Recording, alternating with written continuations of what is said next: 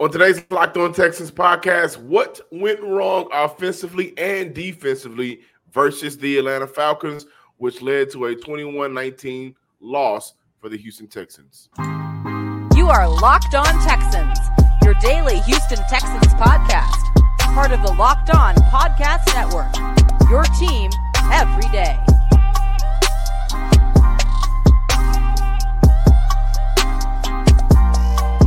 Welcome, welcome, welcome, welcome, Texans fans across the world, across the nation, across the city of Houston, to a Monday episode of the Locked On Texans podcast, a part of the Locked On Podcast Network, your team every day. I am your Texans football analyst, John Some Sports Scott Hickman, and of course, joining me as always is your Texans beat reporter, credentialed media member, and Sports Illustrated's own Cody Davis. Today's episode is brought to you by FanDuel, America's official sports book and the official sports book of the Locked On Texans podcast. Make every moment more right now. New customers can bet five dollars and get two hundred dollars in bonus bets guaranteed. Visit FanDuel.com slash locked on to get started today. Cody, as we look at the Houston Texans, uh, who struggled offensively throughout the, you know, really entire game after putting up thirty in back-to-back, did not put up twenty on Sunday versus the Atlanta Falcons. What went wrong offensively versus Atlanta? Well, for me, it starts with a theory of mine that I've been talking about since training camp. And to be honest with you, John, listeners and viewers, I'm actually happy that five games into the season, this is the first time we're talking about this issue. And that is none of the wide receivers stepping up as wide receiver number one. Now, I do want to preface my statement by saying this first. I do believe had Tank Dell not left the game with a concussion, I do believe he would have been the guy to step up as W R one because he was starting to put together a very good game. Three catches for fifty-seven yards, and he was the reason why I believe him and C J Stroud connected for, I think it was like a twenty-seven-yard reception um, towards the end of the first half when he hit his head down on the ground pretty hard is part of the reason why he had to be evaluated for a concussion. But that connection late in the second quarter was part of the reason why the Houston Texans was able to connect on that field goal that had put them up. I believe it was nine seven entering halftime. But, John, when you take a look at the other two wide receivers, when you take a look at Nico Collins, a guy who was top ten, I believe I'm not mistaken, top five in receiving yards. The Atlanta Falcons did a very good job keeping him in tight coverage, and they kind of made him inefficient on the day for thirty-nine yards with three catches. Robert Woods did not have that much of a good day because I looked at this from a standpoint in the second half. Looking at how the way they was defending Nico Collins, rightfully so, and looking at the fact that Tank Dell was out in the second half, I kind of felt that Robert Woods needed to be the guy to step up in the second half to help this offense, to help C J, but he didn't. As a matter of fact, I think I counted not one but two drop passes that would have put the Houston Texans in a favorable situation, and I, I'm not going to put the, the, the entire loss on the wide receiving core, because John, I know you probably have a lot to say about this run game, but it's due to the inefficiencies that we are seeing with the Houston Texans rushing attack through these first five games. It's part of the reason why every single week it is important for a wide receiver to step up. By the way, shout out to Dalton Schultz, the tight end. We finally saw the Dalton Schultz that we saw over the last couple of years in Dallas, sixty-five yards on seven catches. And of course, he had the touchdown that almost won the game for the Texans. But I just think, man, if this wide receiver core gave you just a little bit more, this would have been a dub for the Houston Texans. When we look at what went wrong offensively, that's a great question because I think that it all started with Bobby Slowak and his uh, negligence to the understanding your run game isn't working. And, you know, I think this goes for the entire season, and we'll probably talk about this later in the week.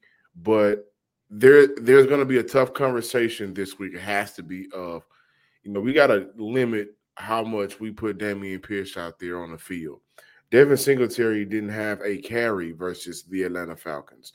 Through the course of five weeks, Uh, Damian Pierce has eighty-four carries compared to Devin Singletary's twenty-four. Damian Pierce is rushing two point nine yards per carry compared to Devin Singletary's three point five yards per carry.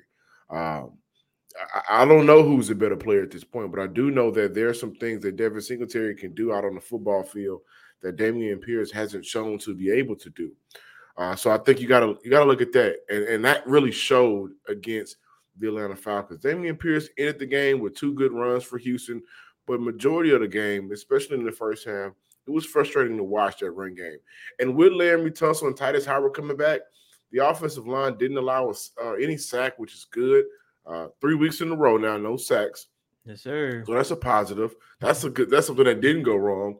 But I thought there was opportunities for Houston to be better, uh, offensive line to be better run blocking. But they gave, I believe, Damian Pierce opportunities, and those opportunities were not cashed in. Um, also, the critical point in the game, guys, the Texans go up twelve seven. Now, after that, because we're going to look at the defense and we're going to ask ourselves what went wrong with the defense. That's the question. What went wrong with the defense was they didn't get any help from the offense.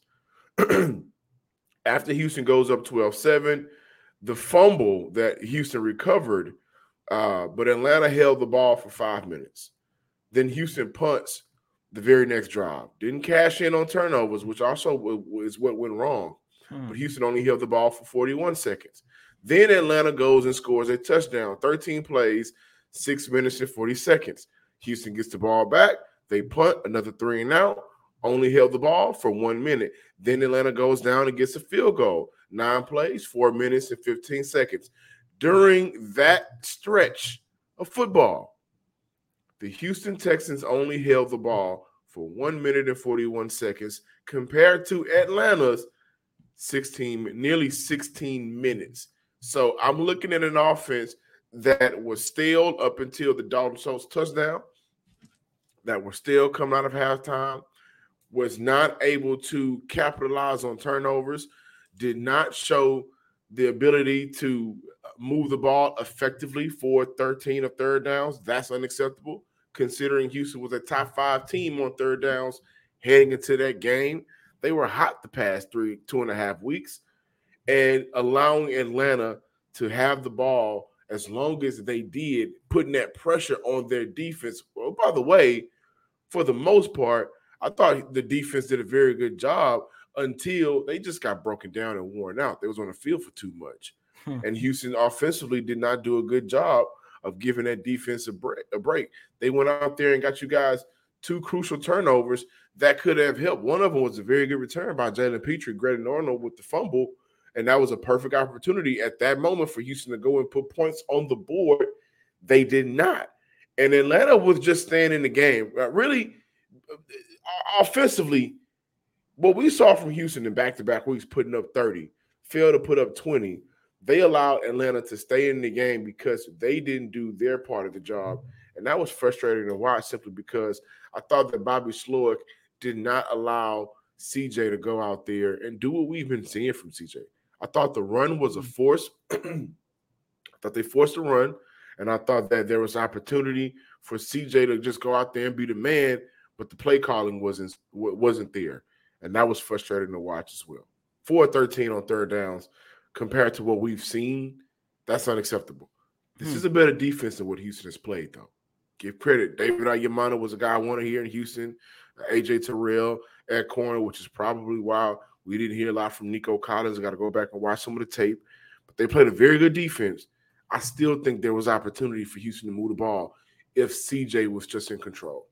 Um, and before moving on, I do want to add this to what went wrong. And once again, it goes back to a theory that a lot of people have been talking about before the series, um, before the season. And that's literally just the lack of playmakers that they have on the offensive side of the ball. And that's something that Coach DeMeco Ryans actually talked about during his um, post-game press conference following yesterday's game. He said on the offensive side, nobody really made plays when you needed them to make them the most, especially during those back-to-back drives where the Texans com- um, committed force to takeaways. So, you know, the, I, I really do believe that this this game on the offensive side of the ball just literally just came down to what the Houston Texans do not have, because I think this is this was the very first time where the game was close up until the final mm-hmm. seconds, up until mm-hmm. the yeah, up until the final second, because yeah. they end up kicking that field goal with, with, with one second left on the clock. And John, it's just like if they just had that one extra playmaker, whether in a rushing attack or or or in the wide receiving core, this game would have went completely different for the Houston Texans. And I also believe that's part of the reason why we did not see C J be the guy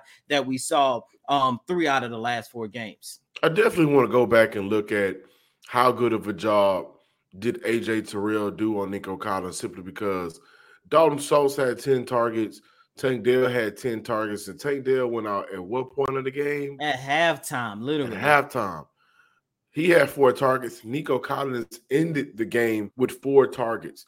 And Robert Woods had nine targets. And so what I'm getting at is, for Bobby Slowak and Nico, I mean, and, and, and C J, I gotta find a way to get. He's been he's been this team's wide receiver number one. Mm-hmm. I'm not calling him an, an N F L wide receiver number one, but for Houston, he's been that guy. So you got to find ways to get him involved. You got to find ways to get him the ball. And four targets just isn't enough. So I do want to go back and see what what did A J. Terrell do? Did he just completely take him out the game? Because I think A J. Terrell is that good. But what happened? Because if not, there was opportunity. There should have been opportunity to get C J. Uh, I'm sorry, to get Nico involved offensively. But I also think, guys, I'm going to reiterate it. It's time for Houston to look at themselves in the mirror. The we want to be a run team. I don't think that that's this team. That's not the formula for this team to win. And I also think that they're going to have to look in the mirror and say, we got to we got to get Devin Singletary some more carries. It's just we can't we can't go a game with giving Damian Pierce, who isn't running the ball well, twenty and not give uh, Devin Singletary none at all. Snap into action this N F L season with FanDuel, America's number one sports book. Right now, new customers can get two hundred dollars in bonus bets guaranteed when you place a five dollars bet. That's two hundred dollars in bonus bets, win or lose, guaranteed when you place a five dollars bet. And I've been, and if you've been thinking about joining FanDuel lately, there's no better time to get in on the action than right now. The app is super easy to use. There's a lot of things you can bet on. Spreads, player props, over-unders, and much more. So take this device or log in on your computer. Visit FanDuel.com slash locked on and get kicked off and kick off the N F L season right now the proper way, the right way, with FanDuel, the official partner of the N F L. Welcome back in, ladies and gentlemen, to this Recap Monday installment of Locked On Texans. We talked about the offense. Now we're going to look at the defense.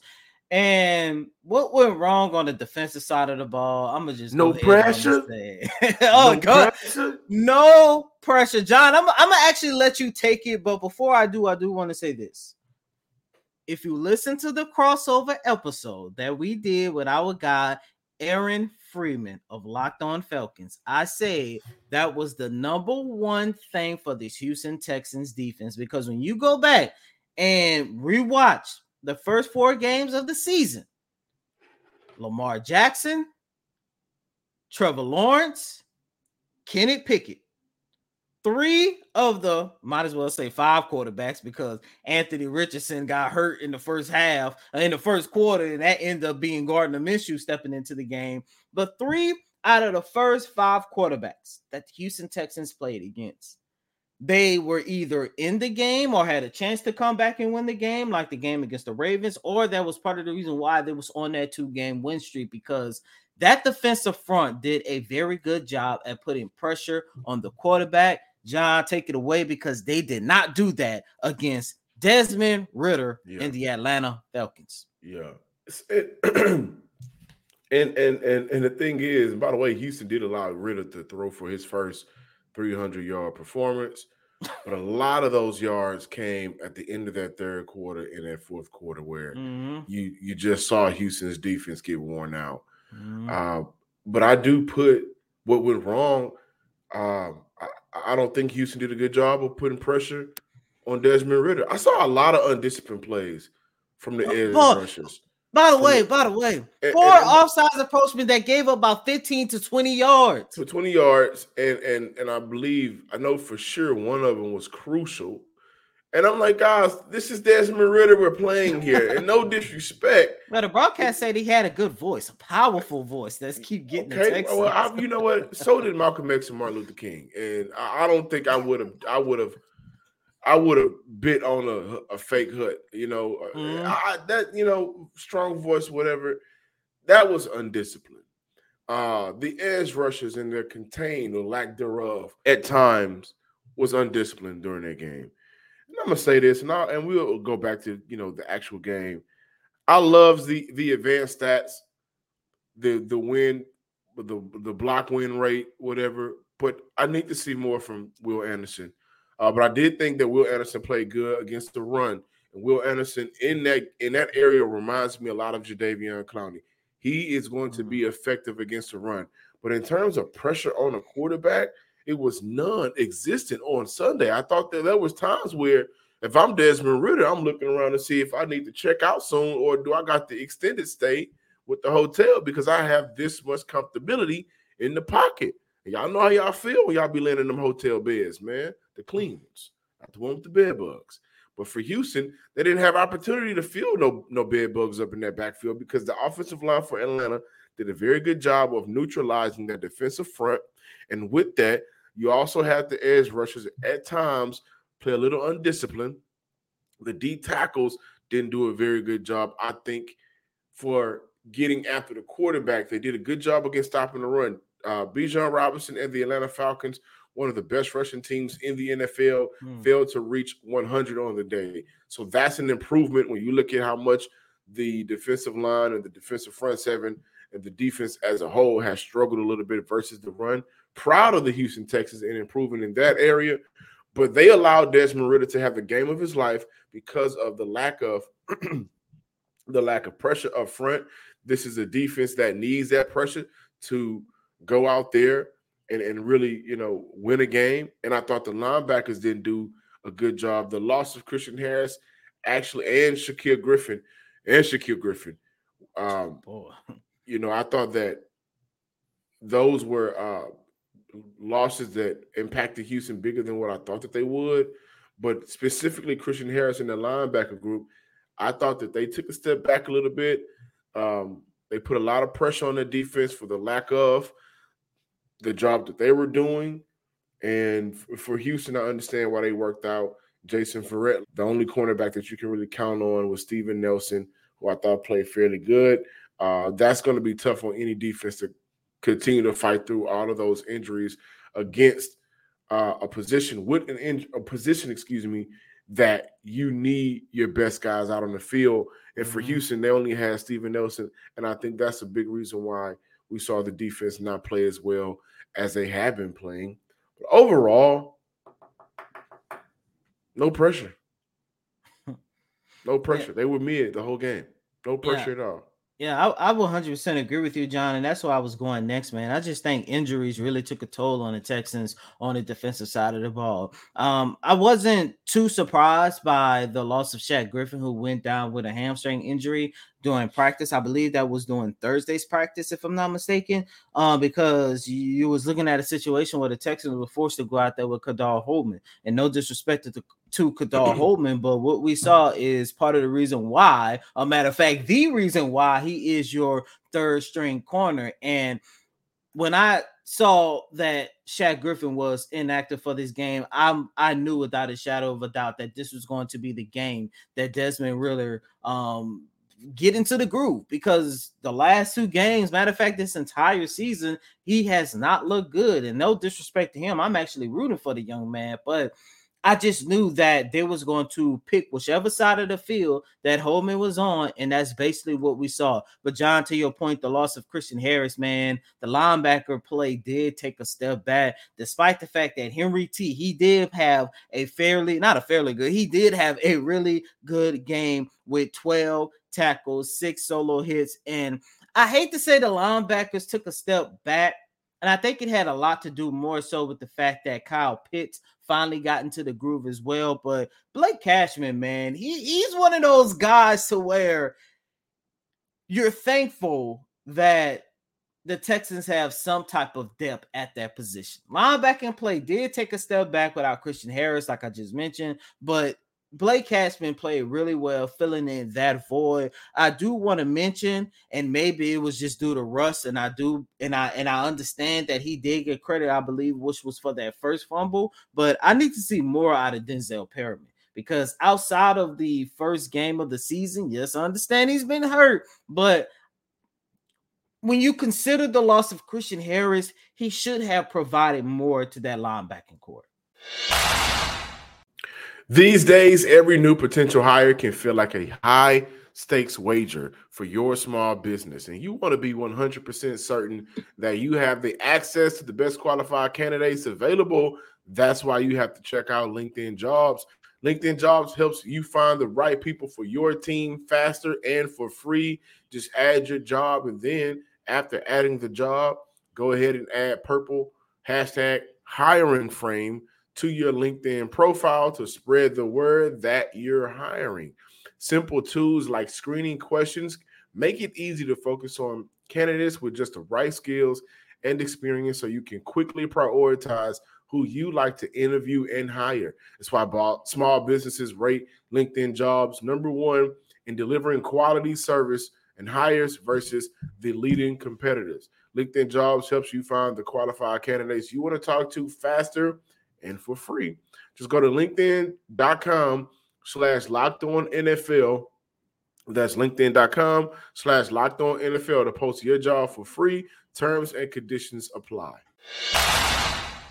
Welcome back, Locked On Texans listeners and viewers. We got to look at more from the Atlanta Falcons game before we close out. And I do think it's great to look at the positives, uh, Cody, before we close out today's game. You look at the Houston Texans defense. They created two turnovers, and they, mm. and, they and they created those two turnovers in crucial moments. Greta Arnold created one, and I thought Jalen Pitre had a very good did a very good job of returning. And then there was also uh, another fumble as well. The one that, made by um, Denzel Perryman. By Perryman, that was uh, recovered by Houston. So we look at Houston; they only allowed twenty-one points, and and, and this was an offense that, until the third quarter, was it fourth quarter, held this offense to thirteen points, you know, thirteen, fourteen points. Um, they did a good job, I think, throughout the game of bending but not breaking. Um, and, and I go back to talking about what the defense did right or did wrong. Um, you look at the time of possession for Houston. I think Atlanta had the ball for nearly twelve more minutes than the Houston Texans, and mm-hmm. It really showed. The first half, Desmond Ridder only had one hundred twenty-seven yards. Uh, in the second half, they allowed him for, to throw for two hundred two yards. So the three twenty-nine, you saw the mm. difference, especially when you go back to that twelve seven lead, the sequences that happened right after that. Um, I also, you know, again, for three weeks in a row now, zero sacks for the mm. offensive line. We look at what went wrong. Guys, understand this. Through the first two weeks, Cody, C J was on pace to, you know, break Derek Carr's record, David Carr's record. That man, that young man had eleven sacks, and I think it's like nineteen quarterback hits. Yeah, it was crazy. It was crazy, but credit where credit is due. The makeshift offensive lines, the figuring out who's going to step in on the mm-hmm. fly. Uh, having to bring guys in, and they're playing maybe quicker than they wanted to or anticipated, if I'm looking at mm-hmm. from the coaching staff and front office perspective. But for three weeks in a row now, zero sacks mm. allowed. So that's a great thing to hear. And um, Khalil Davis. Yo, man. Khalil. Khalil. He's he's about to get. We're going to see a Khalil Davis. We're going to see a roster change this week. Uh, because I was about to say he's going to be on the Jordan Akins type of train, right? Yeah, one yeah, more time, like, you got to sign him. Yeah, the, and and yesterday was his last time. Yesterday was his last time to be called up for the active squad roster. Um, Khalil Davis, man, that's one of my guys in the locker room. That, that young man has a phenomenal story. Basically, a story about redemption. Uh, he was in the league, then out of the league, you know, and really quick had a had a son and say he has to turn this around for his son.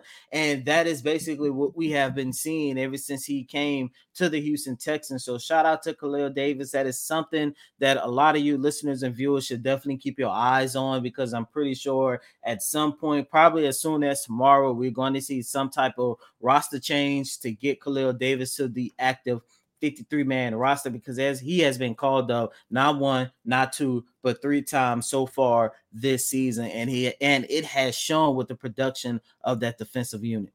It has. By the way, you know, I talk about the Houston Texans and not getting no pressure on the on the quarterback. And guys, excuse me, we're recording this in the morning, so uh, that's why you hear me do a lot of coughing on my voice. But against the run, guys, I mean, there was mm. a play. And I could talk all I want to about Will Anderson not finishing, getting the sacks, right? He does have one of the season, and I do believe that they will come. come. But there was a play where Will Anderson was on the opposite side. I want to say he was on the left side mm-hmm. of the defensive line going against the right tackle, and he squeezed down that line the opposite way, so going towards his, his left side, and made a play on Bijan Robinson. Hmm. Tackle for loss. Again, Khalil Davis getting involved with a tackle for loss. Sheldon Rankins uh, got involved with a tackle for loss. Uh, when I look at, and these are going, I'm just looking at my my my my, my first three drive notes. It, for Houston, they made plays. And by the way, Will Anderson getting double teamed five games into his career is crazy. uh, as much as he's getting double teamed, I would love to go see that double team rate. But Houston made an, a point of emphasis to stop the run. And I think that was because they knew that that was all Atlanta had. Atlanta did a good job. Arthur Smith and them boys did a good job of proving that they were more than a one-dimensional team, or maybe it was just Houston allowed them to prove it with the opportunities that they allowed. And, again, they didn't just blow away Houston offensively. It's a close game. Came down to the wire. Mm. Desmond Ridder throwing for three hundred yards is crazy. But – for Houston to go out there and stop this run, this running team, and, and they did it in a way where you ha- had a team to get five tackles for losses. Um, I thought the D tackles played better against the run. That's what you need to see from this defensive unit, especially the front four, consistently for the rest of the year. So kudos to those guys for getting it done up front. In that manner, stopping the run. Thank you guys for checking out today's episode of the Locked On Texans podcast. Be sure to continue to watch us throughout the week as we continue to talk Texans each and every day. I'm John from Sports Guy Hickman. Follow me on Twitter at John underscore Hickman twelve. And make sure that you subscribe, like, and comment to the Locked On Texans podcast wherever you get your podcast, including YouTube. And follow me on Bleacher Report, the Bleacher Report app, under the name John Hickman.